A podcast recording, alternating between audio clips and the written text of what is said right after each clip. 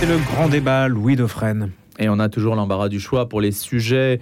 Sachez que, évidemment, c'est l'affaire Lola qui va retenir une bonne partie de notre attention ce matin. Peut-on interpréter un fait divers ? Si oui, comment ?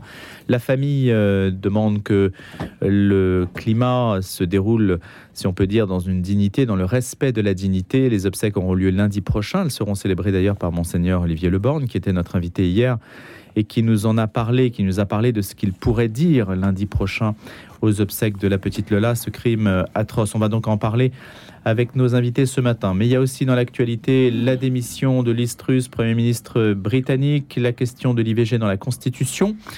Et puis, là aussi, il y a la France qui rapatrie des femmes djihadistes et des enfants de Syrie. C'est aussi un sujet.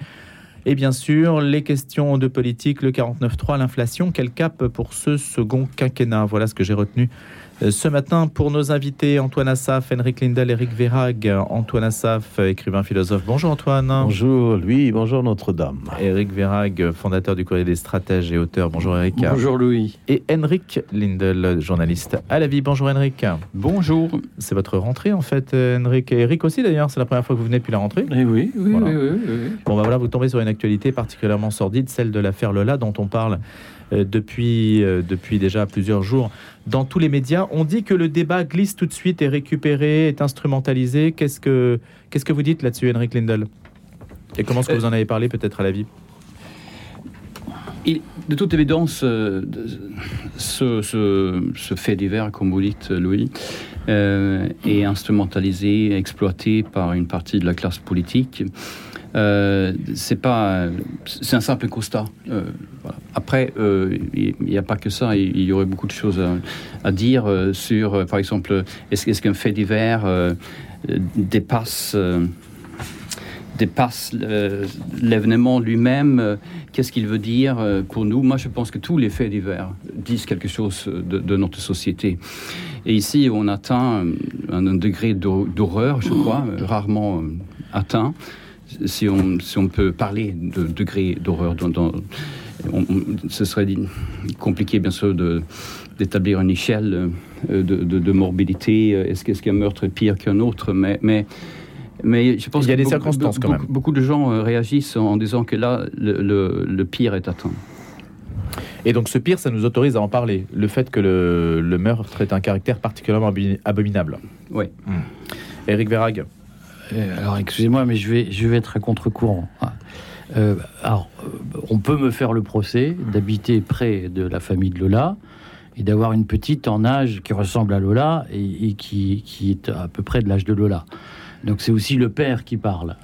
Donc, quand j'entends dire que c'est récupéré, que c'est objectivement récupéré, excusez-moi, mais c'est scandaleux, parce que c'est pas votre enfant qui est mort. Ah. Et il n'y a rien de pire que la mort d'un enfant, surtout dans des circonstances aussi abominables. Et il y a un problème de responsabilité de l'État. Donc je vois qu'on a bien appris la leçon et je pense que les gens qui s'arrangent pour que rien ne bouge dans ce pays sont très contents de ne même plus avoir à faire le boulot. Il y a des journalistes qui se chargent de dire « on n'a pas le droit d'en parler parce que c'est de la récupération ». Donc vous avez bien appris la leçon. Il n'en reste pas moins que cette personne a été interpellée à l'aéroport de Roissy. Elle était sous le coup d'une obligation de quitter le territoire et elle a été relâchée. C'est-à-dire qu'il y a une responsabilité de l'État qui ne fait plus son travail. Alors, évidemment, des Macron sont très heureux parce qu'ils peuvent continuer à lever des centaines de milliards d'impôts avec des Français qui disent, en échange, on trouve normal que le service public ne fonctionne pas. Simplement, quand il s'agit de problèmes administratifs qui ne sont pas réglés, on peut se dire, après tout, voilà. Quand il s'agit de grèves de fonctionnaires qui sont surpayés pour ce qu'ils font ou ne font pas, on peut se dire, après tout. Mais quand il s'agit de la mort de citoyens, je vous garantis, cher Henrik, que l'enfant qui serait mort, s'il avait été un enfant de député, personne, il n'y aurait pas un journaliste qui aurait moufté en disant c'est de la récupération. Tout le monde se serait indigné. Ah, vous pensez que c'est à géométrie variable ? Mais bien sûr, c'est une fille de concierge du 19e arrondissement, d'une famille du Nord. Donc tout le monde s'en fout, mais moi j'ai eu des militants du Rassemblement National qui m'ont écrit « Eric, quitte ton quartier ». Et je vois bien l'espèce de culpabilisation du citoyen ordinaire qui est faite par la caste, y compris par ses porte-voix fidèles. Cette culpabilisation, c'est de dire ceux qui habitent ces quartiers, au fond, Ils savent que ce sont des zones de non-droit et ils n'ont qu'à en assumer les conséquences. Et je trouve inadmissible qu'on ait banalisé au nom de pas de récupération, pas de ceci, pas d'amalgame, pas de cela. On est banalisé des faits divers qui, en revanche, lorsqu'ils se produisent sur d'autres communautés, là, mais il faudrait savoir si évidemment, on n'en parle pas pour d'autres. Attendez, on en parle moins, si je regarde mieux, l'affaire Adama Traoré, où tout le monde trouve normal que l'État subventionne des associations qui, d'une façon ou d'une autre, expliquent que lorsque c'est un Adama Traoré qui meurt en plein délit de fuite, là, c'est du racisme. Et il faudra qu'on m'explique pourquoi une fille de concierge du 19e arrondissement, lorsqu'on dit il y a un problème, elle a été tuée par une personne qui était sous le coup d'une obligation de quitter le territoire qu'on n'a pas fait respecter, là, c'est de la récupération politique. Antoine Assaf. Plusieurs remarques. La première, moi je dirais humaine, même religieuse. Je crois que cette fille, Lola, a vécu ce que les martyrs ont vécu au début du siècle. Je suis désolé de donner les chrétiens en exemple.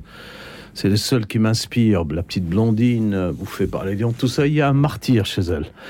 Causé par tout ce que vous dites, par une situation sociale de la France, une histoire, un ancien empire, un mélange, comme un empire renversé, vous savez, ces Algériens qui connaissaient les soldats français jusqu'à même rencontrer un Charles de Foucauld.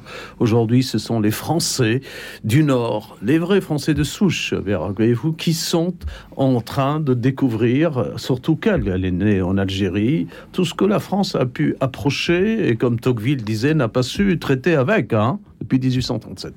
Il y a une autre remarque. Celle-là, politique, mais je la liquide vite. Mais qui peut reprocher aux partis politiques de réagir ? Ils sont là pour ça. Et chacun prend position, du RN, maintenant la Renaissance qui n'est plus en marche, ils sont renaissants à debout, on ne sait pas comment faire, et chaque parti politique va... Le mot récupérer n'a pas de sens, un homme politique doit réagir et... classer ce crime dans la politique sociale. Mais ce qui m'intéresse le plus, c'est la réflexion philosophique que je vous livre. Quand vous regardez, par exemple, on cite Pascal sur des fragments célèbres, le roseau pensant, la raison et le cœur, mais il a des fragments plus sombres, Pascal, plus sombre. Il a traité avec le jansénisme, il a vu Port-Royal détruit, quand il dit « on ne fait le mal », écoute bien lui, plus pleinement et plus gaiement que quand on le fait avec conscience. C'est terrible, ce fragment. C'est-à-dire cette fille, la fameuse Abida, qui a flirté avec le néo-évangélisme, la franc-maçonnerie, les triangles avec l'œil, tout cet ésotérisme, on vient à dire « moi aussi j'ai été violée ». Elle lui donne sa douche, elle la lave et elle la viole. Moi aussi, j'ai vu mes parents violés, donc elle a imaginé ces pauvres gardiens que sa mère a connus. Aussi, peut-être, ils ont eu des différends, que les gardiens doivent garder l'ordre, etc. Elle n'a pas supporté la discipline. Il y a un acte de crime qui ressemble à l'analyse que fait Dostoïevski dans Crime et Châtiment. Donc la conscience, la froideur. Et je termine par un autre exemple plus terrible. Quand Robert Musil va analyser dans son premier roman, le désarroi du jeune qui va dans une école militaire de Prince Eugène, qui formait les Austro-Hongrois, qui étaient au déclin, il va décrire la manière dont les jeunes officiers arrogants, froids, vont torturer le jeune Basini en lui infligeant, parce qu'il a commis cette erreur, le vol, le viol, et toutes sortes, mais froidement, l'analyse. Et Musil finit par donner la grande analyse, c'est que finalement, il arrive un moment où l'homme atteint au-delà du bien et du mal, bien sûr, l'influence de Nietzsche là, le fait de s'installer dans le mal et de le commettre avec une froideur incroyable. Je ne crois pas aux analyses psychiatriques de cette fille. Je crois à un dérapage. C'est la question en fait. Est-ce qu'il y a une responsabilité pénale de cette fille, Henrik Lindell ? Non, essayez de réagir. Eric. Cher Eric. Oui. Je n'ai aucune tendresse pour les journalistes qui défendent le pouvoir. Non, mais Henrik ne défend pas le pouvoir. Non, mais Eric, la parole officielle, le rôle d'un journaliste est d'informer, pas de mésinformer. Vous ne me connaissez pas, moi je vous connais très peu, mais je pense que vous m'assimilez à un pouvoir. Vous dites n'importe quoi, Eric.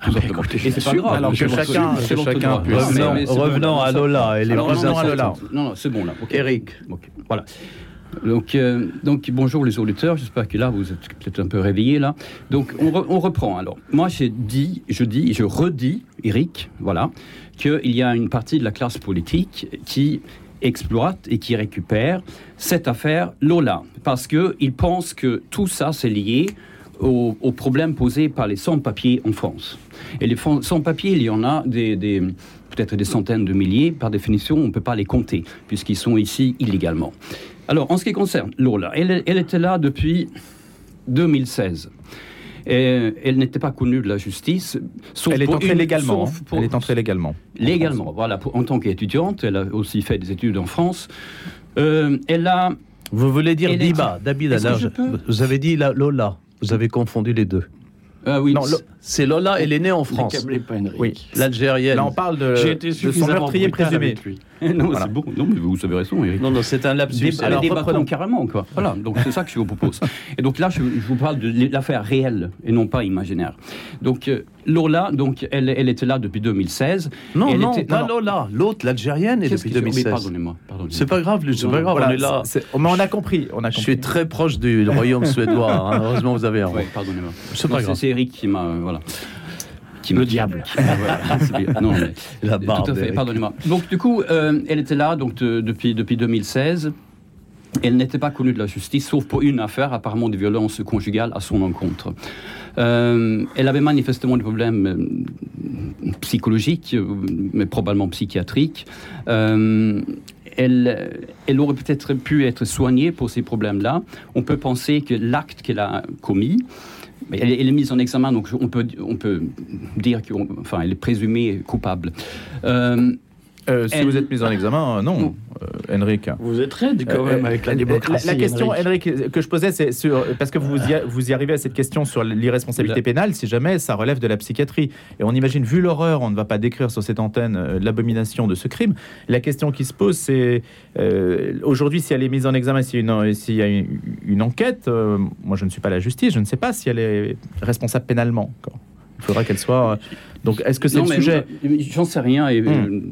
Vous non plus. Mais je pense que l'hypothèse selon laquelle elle avait des problèmes psychologiques, psychiatriques, et me semble plausible. Est-ce qu'il a commis cet acte parce qu'elle était sans papier ?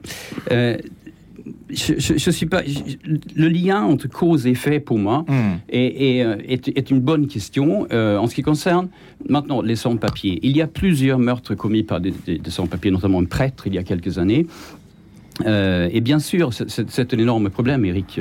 Je suis mais pas... Mais vous me prêtez des propos que je n'ai pas tenus. Moi, je n'ai pas dit qu'elle avait commis ce meurtre parce qu'elle était sans-papier. Hein. J'ai dit que l'État est en faute parce qu'il ne l'a pas reconduite à la frontière. J'ai pas dit que c'est bien parce qu'elle est sans papier qu'elle a tué. Ne me prêtez pas des propos que je non seulement ne l'ai pas tenus, mais ne m'ont pas effleuré. En fait, la différence entre la récupération et l'interprétation, elle serait là. Elle serait de dire... L'État doit faire son travail. Est-ce qu'on peut légitimement mettre en cause l'action de l'État ou l'inaction de l'État ? Ça, c'est un point... j'essaie de dégager des points objectifs qui concilient nos points de vue. Et là où on passerait du côté de l'amalgame, c'est considérer que parce qu'elle est sans papier, il y a un effet automatique sur la commission de tel ou tel crime. Voilà, avant tout, je tiens bien sûr à dire que j'ai eu des dizaines de débats avec notre ami Lindell. Je sais très bien, je connais sa rigueur. Là, aujourd'hui, psychologiquement, il s'est retrouvé devant deux défenses. Il veut défendre le métier du journaliste et de Clotet, il veut défendre la cause de Lola. Et du coup, il y a eu cette, un peu ce qui est rare pour un Suédois, un moment d'émotion, de perturbation. Mais je tiens à ce que quand tu te reposeras, tu nous donneras ton avis. C'est pourquoi tu as voulu. Et il faut défendre des journalistes, Vera. Bien sûr, il y en a qui font, et surtout la vie, parce qu'à la base, ils ont défendu l'universel. Ça s'appelait la vie catholique, au sens grec. Bon, ça, je ne vais pas y aller. Mais la deuxième chose, la France... Ce qu'ils sont devenus. Oui, non, ça, c'est un autre débat. On est sur une troisième bataille comme Napoléon à la campagne de France. Hein. Laissez-le tranquille. Antoine. Surtout que son roi, il a mis à genoux Napoléon à Waterloo. Bon, je parle de Bernadotte. Hein. Il lui a pris sa fiancée de Marseille. Là, on va avoir du mal à suivre. Non, mais il faut que notre ami Lindell nous revienne. Un peu d'humour, ça nous rassure. On écoutera ces bons débats, ces bonnes analyses. Non, je dis rapidement, la France est divisée entre deux droits aujourd'hui. Que ce soit l'affaire du retour des rapatriés ou bien les enfants qu'elle a fait emmener des séries, etc., entre le droit privé positif et le droit international. Quand la France, par exemple, pour un peu élargir, ramène des familles ou refuse de ramener des femmes de Syrie, des enfants nés, plus de 300 nés là-bas, parce qu'ils ne perdent pas leur temps à regarder des films de cinéma d'amour, ils font des enfants là-bas, etc. C'est le droit international, c'est l'ONU, c'est Madame j'appelle Jean Rau, là, la Human Rights Watch, qui va reprocher à la France d'être la loi et d'être accusée, et la France se retrouve à régler le problème. Ça, c'est un problème juridique. Même pour les Algériens arrivés, elle ne peut pas les mettre dans un bateau et les jeter comme autant des bateaux d'esclavage. Voilà. Et cette question doit être réglée à part. Maintenant, la question du crime, je refuse l'analyse psychiatrique en lisant tout ce qu'elle a dit, tout ce qui a été dit sur elle. Cette fille, par les doctrines qu'elle a étudiées, un néo-spiritisme, même satanisme, tout cela l'a mis dans... Quitter, elle dit, je quitte l'islam, je vais être chrétienne, je veux ma croix, a-t-il. Il y a un mélange tel qui l'a poussé au crime par la haine. Et puis, il y a une affaire personnelle dans l'immeuble. Ces gardiens que vous appelez concierges et qui sont là, mais pratiquent leur métier. Ils ont dû mettre à la place, bien sûr, une rigueur. Ils sont français, ils sont chez eux. Et ça a poussé cette fille à la vengeance totale et au viol. Elle lui a fait subir, là on peut faire une analyse psychiatrique, ce qu'elle a subi, le viol et le meurtre de ses enfants. Toutes ces frustrations, on peut en tenir compte. Est-ce que cela empêche la justice de la juger ? Ça, c'est notre problème. Ouais. Donc, je Henrik, alors, Eric Verhaeghe, moi, je suis vraiment partisan d'un retour au fonctionnement démocratique. C'est-à-dire que l'État doit faire son travail, la justice doit faire son travail. Donc moi, je suis infichu de savoir si cette personne qui est mise en et qui est présumée innocente, je tiens à le dire, même si ce qu'on lui reproche est monstrueux, je pense qu'il y a une récupération aujourd'hui qui est horrible, qui est celle qui consiste à dire « elle est folle ». Et donc forcément, une personne étrangère, sans papier, clandestine, ne peut qu'être folle si elle commet des actes. Cette récupération-là est insupportable. Moi, ce que je dis, c'est que c'est à la justice de déterminer, dans les conditions démocratiques habituelles... On en est tous là. Si cette personne est folle ou pas. Je ne connais pas le dossier, je n'ai pas rencontré cette personne. Voilà. Simplement, ce qui est important, c'est qu'on arrête par avance de la juger irresponsable en disant tous ceux qui ne sont pas d'accord sont d'extrême droite. Voilà.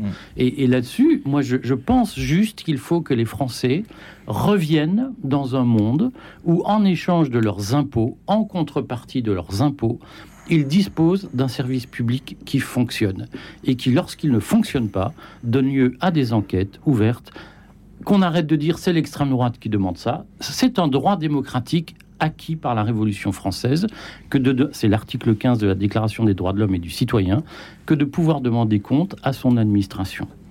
Et c'est une espèce de fonctionnement que nous avons oublié, à force de nous entendre dire par la bureaucratie, mais oui, mais en réalité, on manque de moyens, on manque de ceci, on n'a pas assez de moyens. Et hier, je suis passé au Rassemblement pour Lola, et je vais aller dans le sens. Moi, je suis choqué par les gens qui disent, voyez, les étrangers sont tous des tueurs. Pour moi, ça procède d'une logique... on ne va pas en discuter ici, mais dans laquelle je ne me retrouve absolument pas. Mais je suis étonné de la capacité du pouvoir à aligner des forces de police colossales chaque fois qu'il y a un rassemblement à Paris ou en province. En revanche, ces forces de police, lorsqu'il s'agit de faire appliquer la loi à des étrangers sans papier, tout à coup, là, il n'y a plus personne, on manque de moyens. C'est quand même fascinant. Henrik Lindell. On parlait d'un fait débat, la signification d'un fait débat. Ça, cette question m'intéresse vraiment beaucoup. Et c'est pour ça que j'étais un peu confus quand vous avez pris la parole tout à l'heure, Eric. Et je demande pardon aux auditeurs de mes propos. Mais oui, que vous êtes pardonné. Voilà. Maintenant, moi, je pense qu'effectivement, ce fait divers, ce meurtre horrible, effectivement, nous rappelle nombre de problèmes dans notre société, dont effectivement, Eric, le problème posé par les sans-papiers. Le fait qu'ils soient là, le fait qu'ils ne soient pas expulsés alors qu'ils ont normalement reçu une injonction de partir. Voilà. Et la loi n'est pas appliquée et il n'y a pas assez de moyens accordés à la justice. C'est vous qui le dites. Je pense que c'est un prétexte. C'est la culture de l'excuse. Très bien, très bien. Non, oui, tout à fait. Mais je reconnais effectivement, Eric, qu'il y a un gros problème lié au fait qu'il y a énormément de sans-papiers en France et on peut dire partout en Europe. Notamment parce qu'on ne sait pas pourquoi on n'arrive pas à régler ce problème-là. Est-ce que c'est aussi parce que eux aussi, à leur tour, ils sont exploités par des employeurs qui les payent pas très cher, et ça permet aussi d'avoir une pression sur les salaires. C'est une question, Eric, c'est une question aussi. Des méchants qui leur proposent un travail. Vous connaissez très bien le point de vue de MEDEF allemand sur l'immigration, et ils pensent que c'est très bien parce que justement ça permet d'avoir une main d'œuvre pas chère, voilà, une pression sur les salaires, etc. Donc on peut parler beaucoup de ces choses-là. Alors le problème de sans-papiers. Ensuite, le problème de la psychiatrie. Effectivement, j'en sais rien de ces motifs. Bien sûr, elle est peut-être... on ne sait pas. On aura le procès un jour de cette femme. Quel mobile peut-il y avoir ? Quel mobile ? Mais la psychiatrie souffre de beaucoup de problèmes en France. Ça, c'est pas un secret. On peut dire ça sans vous fâcher, monsieur. Voilà. Si vous allez ça nous rappelle ce problème-là aussi. Ouais. Et puis l'insécurité. Et puis... Une grande misère qui s'étend partout. En France, on est dans un contexte de crise. Voilà, le fait divers nous rappelle ça. Voilà, alors justement, c'est ma dernière question et on va clore le chapitre justement à 8h, on va passer aux infos. Sur la première question que j'ai posée, est-ce qu'un fait divers, est-ce qu'on peut interpréter un fait divers ? Moi, ce qui me semble, j'aurais tendance à penser un petit peu comme Eric et comme Antoine et vous aussi, Henrik, vous avez dit un peu la même chose, comme ça je me mets d'accord avec tout le monde. Non, mais... c'est par nature, les médias créent un appel d'air qui oblige en fait à prendre position, à interpréter, à récupérer, instrumentaliser, quel que soit le terme que l'on emploie. On est obligé de réagir, ou on se sent obligé de réagir. Quand la famille demande que les choses se passent dans la dignité, quelle interprétation peut-on donner à ça ? Puisque la famille a demandé expressément, on l'a dit tout à l'heure aussi, aux infos. Un dernier point peut-être là-dessus. Oui, une première remarque concernant l'intervention policière violente. Je connais la chose, j'ai été dans la défense. Quand il s'agit de quelqu'un, d'un coupable d'origine algérienne, étrangère, la police ne peut pas intervenir de la même manière que quand il s'agit d'une manif de CGT ou tout le reste. Et pour la simple raison, c'est que ça peut provoquer une violence au-delà, comme à Marseille, dans des quartiers, on peut aller vers une autre bataille à l'algérienne. Et donc ça peut être une sorte de guerre civile. Et ils ont peur parce que là, les passions sont fortes. D'accord. Quand il s'agit d'un Français de souche, en revanche, comme Lola, qui meurt, la France essaye de jouer l'état de droit, de dire on va régler de façon, etc. Ce Français-là, cette famille-là, sont capables de supporter l'état de droit. D'où le discours de la mère qui a dit je ne veux pas que M. Zemmour, que Marine Le Pen, etc. ou qu'importe, récupère la mort de ma fille. À mon avis, sa fille est une martyre et l'autre, l'Algérienne qui délire dans son sens, elle n'est pas folle, à mon avis. Elle est dans un délire intellectuel qu'on retrouve. Vous savez, quand Descartes s'est opposé à la scolastique, on l'a pris pour un fou à l'époque. Bon, bah écoutez, c'est la philosophie cartésienne. Voilà. Ça, on reconnaît Antoine Assaf, philosophe. Allez, on va se quitter dès quelques instants pour les infos. Antoine Assaf, on va en rester là pour ce sujet. Il y a beaucoup d'autres questions dans l'actualité qui se posent. Avec vous, Antoine Assaf, Henrik Lindell et Eric Verhaeghe. À tout de suite dans 3 minutes. ADF Bayard Musique vous présente un extrait du Requiem de Fauré, interprété par la maîtrise de Saint-Christophe de Javel.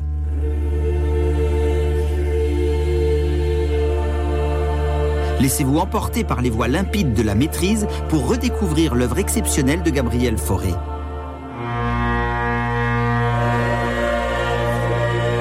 Retrouvez l'album Le Requiem de Fauré par la maîtrise de Saint-Christophe de Javel chez tous les libraires disquaires et sur le site bayardmusique.com. Vendez votre or au prix fort. Recycleur à Paris rachète en toute discrétion vos bijoux anciens ou signés. Diamants, argenterie, montres, lingots, pièces cotées, platine, débris et tout type de métaux précieux industriels. Ne vendez rien sans nous consulter. Recycleur paie comptant vos biens le jour même après expertise gratuite. Recycleur, 29 rue des Saints-Pères, Paris 6e. 01 42 60 24 24 et sur recyclor.com. Vendez votre or au prix fort. Pour que vive l'Église partout dans le monde. La quête du dimanche 23 octobre, journée missionnaire mondiale, soutient les diocèses les plus démunis dans leur mission d'évangélisation en Afrique, Asie, Océanie et Amérique latine. Dimanche 23 octobre, soutenez les œuvres pontificales missionnaires et la mission universelle par votre prière et votre offrande. OPM, 12 rue Salat, 69002 de Lyon ou sur opm-france.org. Bonne matinée, encore une journée clémente en région parisienne, 21 degrés cet après-midi, un ciel qui va progressivement se dégager car il y aura de la pluie ce matin, 15 degrés et donc quelque peu humide. Allez, la suite du grand débat juste après les infos, on va parler de la démission de Liz Truss, ça sera notre premier sujet après le point sur l'actualité que nous fait comme chaque jour et à 8h de surcroît, Simon Tatreau. Alors que les vacances de la Toussaint débutent ce soir, la situation s'améliore avec 16,9% des stations en difficulté. La levée de la grève dans plusieurs raffineries de Total Énergie, combinée aux réquisitions dans les dépôts de carburant, permettent de mieux approvisionner les stations-service. Hier, au niveau national, 16,9% des stations-service étaient en difficulté, contre 20,3% la veille et 28,1% lundi, selon les chiffres du ministère de la Transition énergétique. Et de deux, Elisabeth Borne a de nouveau dégainé le 49.3 pour la première partie du budget de la sécurité sociale hier, après en avoir déjà fait usage mercredi pour faire adopter le budget. Son recours n'est pas vraiment une surprise, alors que le gouvernement ne dispose pas de majorité absolue pour faire adopter son texte. Gabriel Attal avait d'ailleurs annoncé la couleur dès le début des débats. Et nouvel emploi du 49.3, nouveau dépôt d'une motion de censure. Hier soir, Elisabeth Borne a donc à nouveau décidé d'appliquer cet alinéa de la Constitution qui permet à l'exécutif d'interrompre les débats à l'Assemblée nationale et de se passer de son vote en engageant la responsabilité du gouvernement. Il s'agit cette fois de faciliter la validation de son projet de loi de financement de la sécurité sociale. La réplique de l'opposition de la gauche ne s'est pas fait attendre. La NUP dépose une seconde motion de censure. La députée élue dans le Val-de-Marne, Mathilde Panot, présidente du groupe de la France Insoumise, l'a ainsi confirmé devant les caméras dans la foulée de l'intervention de la première ministre au perchoir du Palais Bourbon. Nous allons de nouveau déposer une motion de censure, double 49.3 égale double motion de censure, a-t-elle déclaré au milieu d'autres élus de gauche. Les obsèques de Lola sont prévues lundi à 14h30 à Lillers, dans le Pas-de-Calais, célébré par Monseigneur Olivier Le, qui était invité de notre antenne hier. Les parents de la petite Lola, découverte morte dans une malle à Paris vendredi dernier, ont appelé hier à la dignité et au respect avant les obsèques de l'adolescente lundi, dans un communiqué relayé par la mairie de Lillers, dans le Pas-de-Calais. Dans l'effroi et la douleur dans lesquels nous sommes, nous aspirons à la paix et au recueillement pour faire notre deuil. Pour la mémoire de Lola, nous souhaitons que les diverses cérémonies se déroulent dans un esprit de sérénité et de calme, loin des agitations politiques et médiatiques, écrivent les parents de Lola dans ce communiqué authentifié par la maire de Lillers, Carole Dubois, et les parents de continuer. Nous comprenons le désir d'information pour comprendre l'incompréhensible, mais il doit se faire dans la dignité et le respect, poursuivent-ils, demandant à chacun de garder la distance nécessaire. La première ministre britannique, Liz Truss, qui vient de démissionner, a établi un nouveau record. Elle est la chef de gouvernement du Royaume-Uni la plus éphémère de l'histoire, avec seulement 44 jours passés à Downing Street. Et Boris Johnson fait partie des favoris pour le poste de Premier ministre. L'ancien Premier ministre de 2019 à 2022 pourrait, à l'aune d'une situation politique extrêmement tendue outre-Manche, faire son grand retour à Downing Street. Même si tout semble sombre maintenant, notre futur ensemble est glorieux. Le 7 juillet passé, lors du discours au cours duquel il annonçait sa démission comme chef du Parti conservateur et son départ du poste de Premier ministre britannique, Boris Johnson donnait rendez-vous. Le grand débat. Le grand débat. Louis Naudfrêne. Et on va réattaquer par ce qui se passe outre-Manche, avec donc la démission de Liz Truss qui avait affolé les marchés financiers. Le Royaume-Uni qui se trouve dans une situation délicate avec une inflation très forte, même si elle est aussi importante chez nous, il ne faut pas non plus le nier. Et avec une tension sociale aussi importante, on sait que le Royaume-Uni ne fonctionne pas sur les mêmes règles, en particulier le marché du travail, que les nôtres. Et que donc Liz Truss se trouve face à devoir quitter son poste. Alors comment l'interpréter ? Qui la remplacera ? Quelle perspective pour ce Royaume-Uni, alors que les choses étaient un petit peu suspendues par les obsèques de la reine Elisabeth ? On va poser la question à Antoine Assaf, Eric Verhaeghe, Henrik Lindell. Qui veut réattaquer sur la question ? Allez, Eric. Sur notre affaire Liz Truss, là aussi, on peut tôt ou tard se poser la question de qu'est-ce que ça signifie comme pour la France, hein, puisqu'au fond, Liz Truss, elle s'est trouvée dans un corner politique parce qu'elle est arrivée au pouvoir, je crois, le 23 septembre, avec en dévoilant un mini-budget qui consistait en gros à augmenter les dépenses publiques et à diminuer les recettes. Donc elle a été attaquée sur les marchés financiers. Et avant que ce ne soit l'hémorragie complète, d'une certaine façon, la caste britannique a repris la situation en main en lui disant d'arrêter ses bêtises et puis finalement en la poussant à la démission. On a un enseignement à retenir, c'est que d'une certaine façon, la politique d'Emmanuel Macron, elle n'est pas très différente de celle de Liz Truss. Liz Truss, elle proposait un bouclier tarifaire en matière d'énergie, comme nous on le propose. Et le sujet de fond, on le voit tous, c'est que la guerre en Ukraine, dans laquelle nous choisissons de suivre aveuglément les États-Unis jusqu'à rompre notre approvisionnement énergétique par la Russie, il aura un coût. Et pour l'instant, les gouvernements occidentaux font croire que ce coût peut être pris en charge par une dette qui alimente l'inflation. Mais tôt ou tard, ce château de cartes va s'effondrer. Il a commencé à s'effondrer en Grande-Bretagne et il s'effondrera sur le continent, au sein de l'Union européenne. Et il y a un lien, Eric, entre la situation en Ukraine et la démission de Liz Truss ? Ah ben oui, bien sûr, parce que si vous dites aux Anglais, comme on ne s'approvisionne plus en gaz, comme le marché de l'électricité est perturbé, donc l'augmentation des tarifs, comme le pétrole coûte plus cher puisqu'on a décidé de ne plus acheter de pétrole russe, tout cela fait qu'il y a un renchérissement des prix que les gens ne peuvent plus supporter, ça les étouffe socialement. Donc pour avoir la paix sociale, on leur dit on va vous donner de l'argent pour compenser. Cet argent est financé par la dette, nourrit l'inflation. Et forcément, c'est l'une des conséquences de la guerre en Ukraine et de notre suivisme dans cette affaire, c'est que les gens voient bien que la vie augmente, et notamment l'essence, c'est une évidence, l'électricité, le gaz, et que ces augmentations ne sont plus supportables socialement. La question, Liz Truss a dit, moi je vais le financer par la dette, comme Emmanuel Macron. Sauf que nous pouvons continuer à le faire parce que l'épargnant allemand signe en bas de nos titres de dette et les marchés se disent que les Allemands paieront, comme à une époque on l'a dit. L'Angleterre, ne faisant plus partie de l'univers européen, s'est retrouvée seule, et la Banque d'Angleterre a dû massivement soutenir, face au marché financier, la capacité de l'État britannique, de l'État du Royaume-Uni, à s'endetter. Donc, c'est une conséquence directe de la guerre en Ukraine. Mais les prochains sur la liste, c'est la France et l'Italie.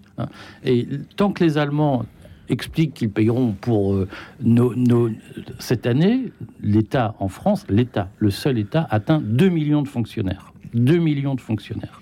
Donc tant que les Allemands disent on paye pour que les Français s'endettent pour payer leurs fonctionnaires, ça va, on n'en voit que très peu les conséquences. Du jour, il y aura des arrangements, des explications désagréables avec l'Allemagne, nous subirons le même sort. Il y en a déjà sur le terrain énergétique, puisque... Et on commence à en avoir, donc c'est une question de mois maintenant. Henrik Lindell. Oui, ce qui est impressionnant aussi, vu de ce côté de la Manche, c'est que ce pays semble extrêmement à la fois divisé, à la fois marqué par plusieurs problèmes. Merci Eric de nous avoir exposé des problèmes qui seraient peut-être liés effectivement à la guerre en Ukraine. Il y a des problèmes socio-économiques très importants en Angleterre, il y a des divisions, il y a une classe politique qui semble extrêmement éclatée. C'est pas la première fois ces dernières années que l'Angleterre a un problème de gouvernement. On avait connu les problèmes aussi de Boris Johnson, ce qui n'était pas uniquement lié à ses propres défauts personnels et son caractère et sa personnalité assez étrange, on va dire.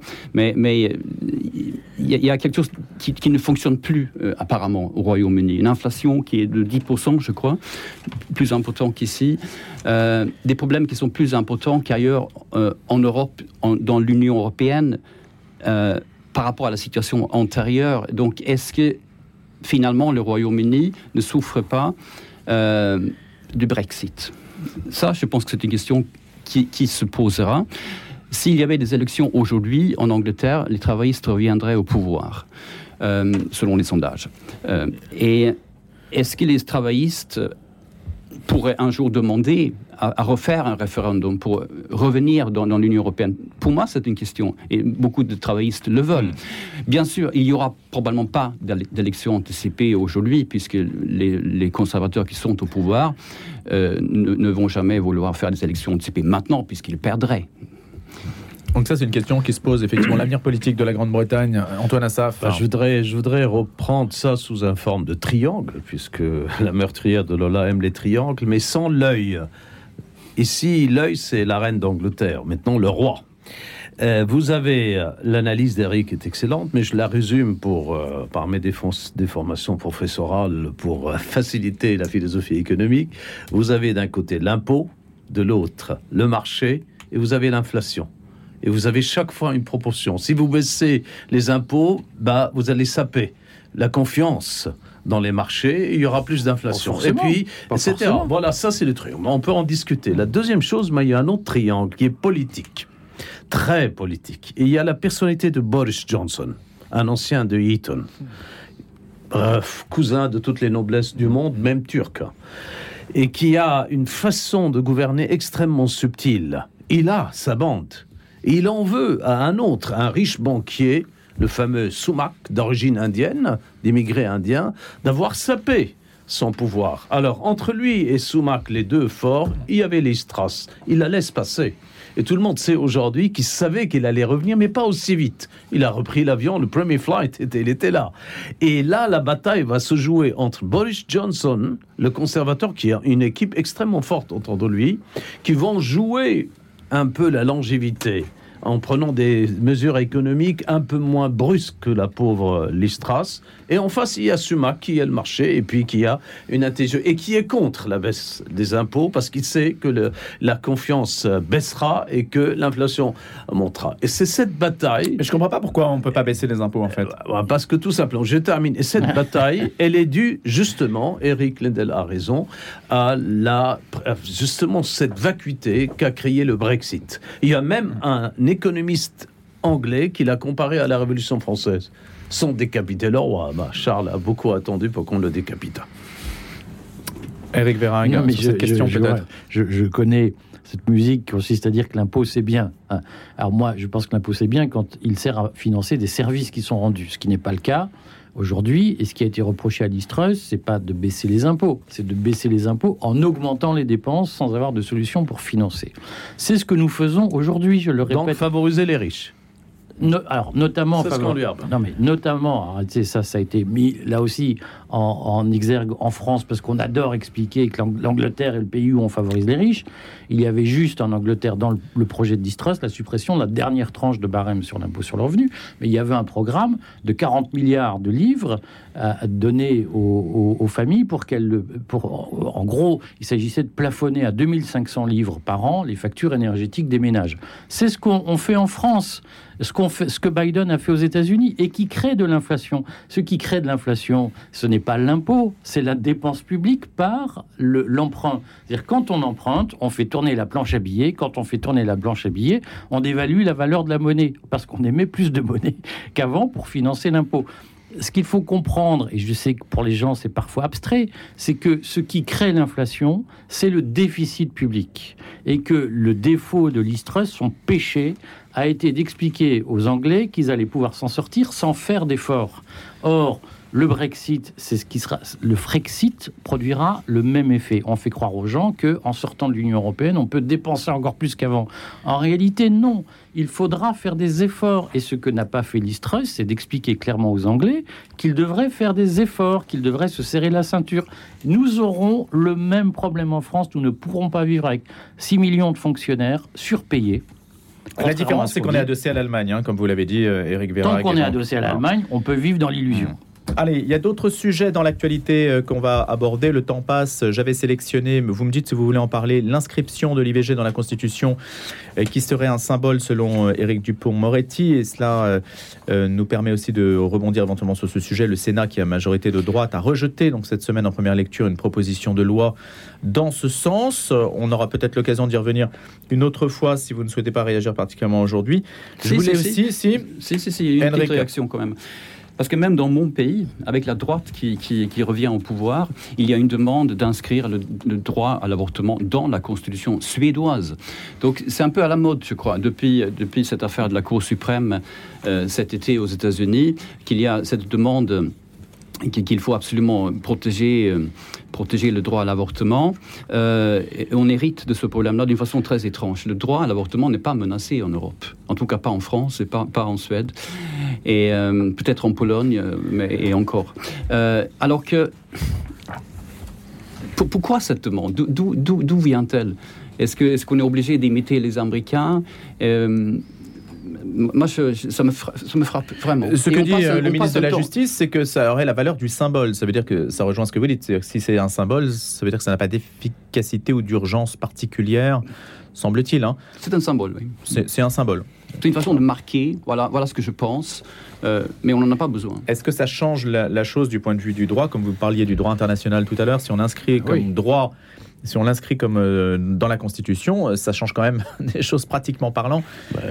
Ça aura une incidence quand même, Antoine Assaf. La question est hautement philosophique. Ou bien le droit est positif ou public, etc., ou administratif, est basé sur la loi naturelle, ou il ne l'est pas. Alors, ils veulent baser leur droit sur les symboles. Or, les symboles peuvent mener à des imaginaires qui peuvent causer des crimes, comme celui dont on a décrit au début. Et à ce moment-là, IVG, parce qu'il résume par des sigles, LGBT, PMA, et les gens ne réfléchissent plus. Il y a un philosophe allemand redoutable qui n'a vécu que dans les concepts et dans l'odeur de son cigare, Hegel, qui disait que c'est des concepts non génériques. C'est-à-dire qu'ils ne sont pas générés par le réel.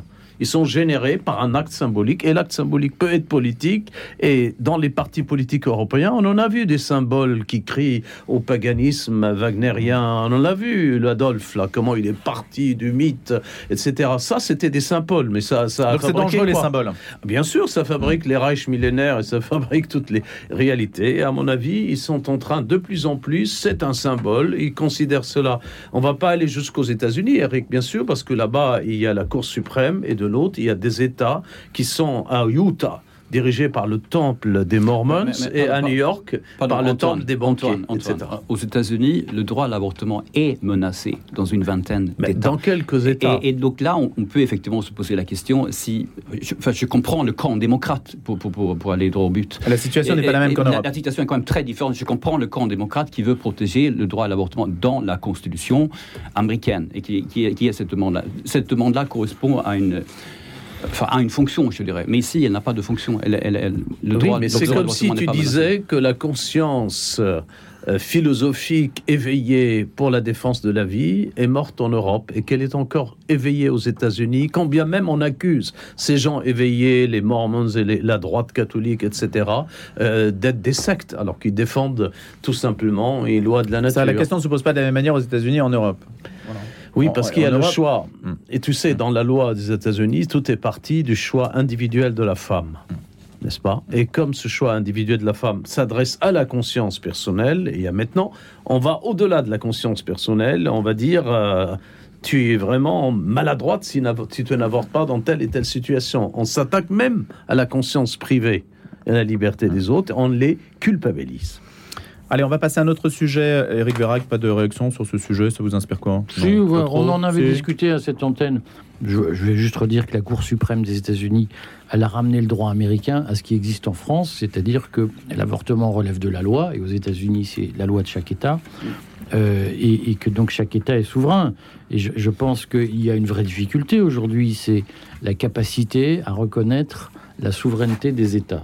Voilà, c'est-à-dire que je vois bien qu'on nous dit, je vais encore un peu brutaliser, Eric, on nous dit, il y a un droit à l'avortement. Bah, attendez, il y a un droit si on le décide.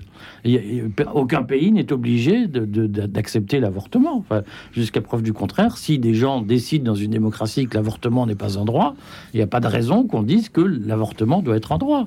Ah, et moi, je suis embarrassé, si vous voulez, moi qui ne brille pas par mon adhésion au christianisme, je suis embarrassé quand j'entends des chrétiens, mais il y a un droit à l'avortement. Je pense que ce droit ne coule pas de source. Ouais, et je suis intrigué lorsque on nous explique qu'il y a un droit à l'avortement qui doit être inscrit dans la Constitution, mais que dans le même temps, on nous dit qu'il y a un droit à l'immigration clandestine.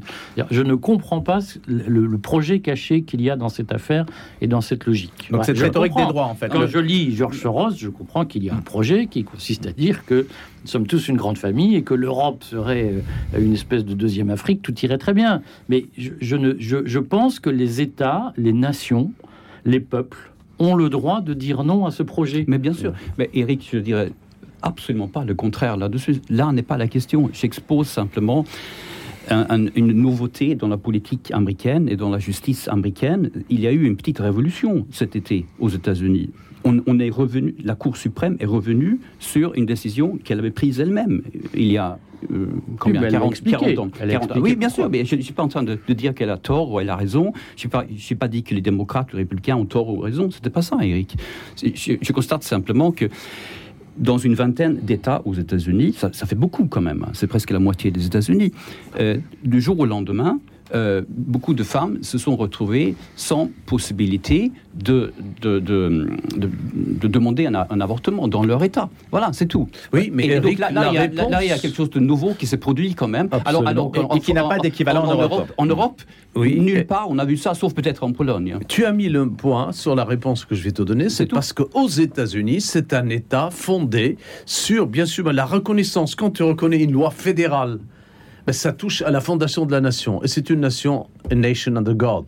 Et il y a encore la morale. Et Dieu est présent. C'est une religion que vous l'appelez WASP ou autre. Et la moitié des États-Unis ne peut pas accepter que cette loi, ce choix d'avorter personnel d'une femme, soit une loi fédérale. Parce que quand vous leur dites fédérale, vous rentrez dans la métaphysique de l'État, c'est-à-dire vous revenez à George Washington, qui a même refusé d'être roi pour cela. C'est-à-dire non, jamais. Parce qu'il y a une idée de cette liberté. L'Europe, je suis désolé, là, de plus en plus...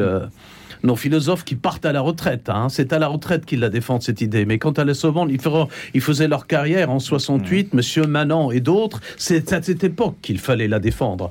La question de la loi naturelle, la question de la liberté et la question de la liquidation de Dieu, de l'État. C'est maintenant qu'ils se réveillent.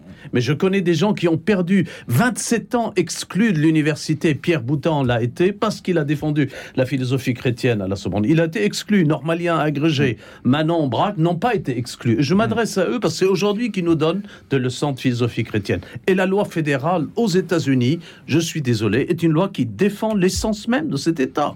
Et c'est pas la Cour suprême à droite. On a compris que les choses étaient différentes d'un côté et de l'autre de l'Atlantique. On va terminer puisqu'il nous reste quelques minutes par l'information qui était sortie la semaine dernière, mais ça couvre la semaine que l'on vient de vivre, hein. C'est l'ancien évêque de Créteil qui a été sanctionné par le Vatican pour des faits de voyeurisme sur 2 personnes majeures dans les années 90, dans le cadre d'une formation spirituelle, des faits qui ont été reconnus. Et il était parti à la retraite, donc en 2021. Il a été sanctionné il y a un an par Rome pour ses abus. Est-ce qu'on peut, Henrik Lindell, essayer d'y voir peut-être un petit peu plus clair dans cette histoire ? Parce que ce n'est pas je ne savais pas si c'était la première fois qu'un évêque se retrouvait dans cette situation. On peut déjà commencer par compléter ce que vous venez de dire.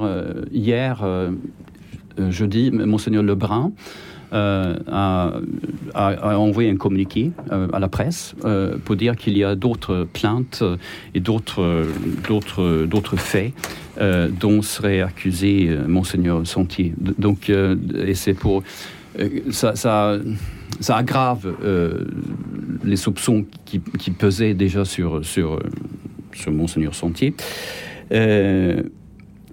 Et dont Rome n'avait pas connaissance. Moi, je trouve... Enfin, on connaît les faits, donc c'est très simple. En 2019, je crois, Monseigneur Aupetit, à Paris, a été mis au courant de 2 personnes qui disaient que Monseigneur Santier avait effectivement pratiqué une sorte de voyeurisme dans le cadre de la confession, quand il était prêtre, en 1990. On ne sait pas ce que Monseigneur Aupetit a fait de ce signalement, mais on sait au moins qu'il a alerté Rome.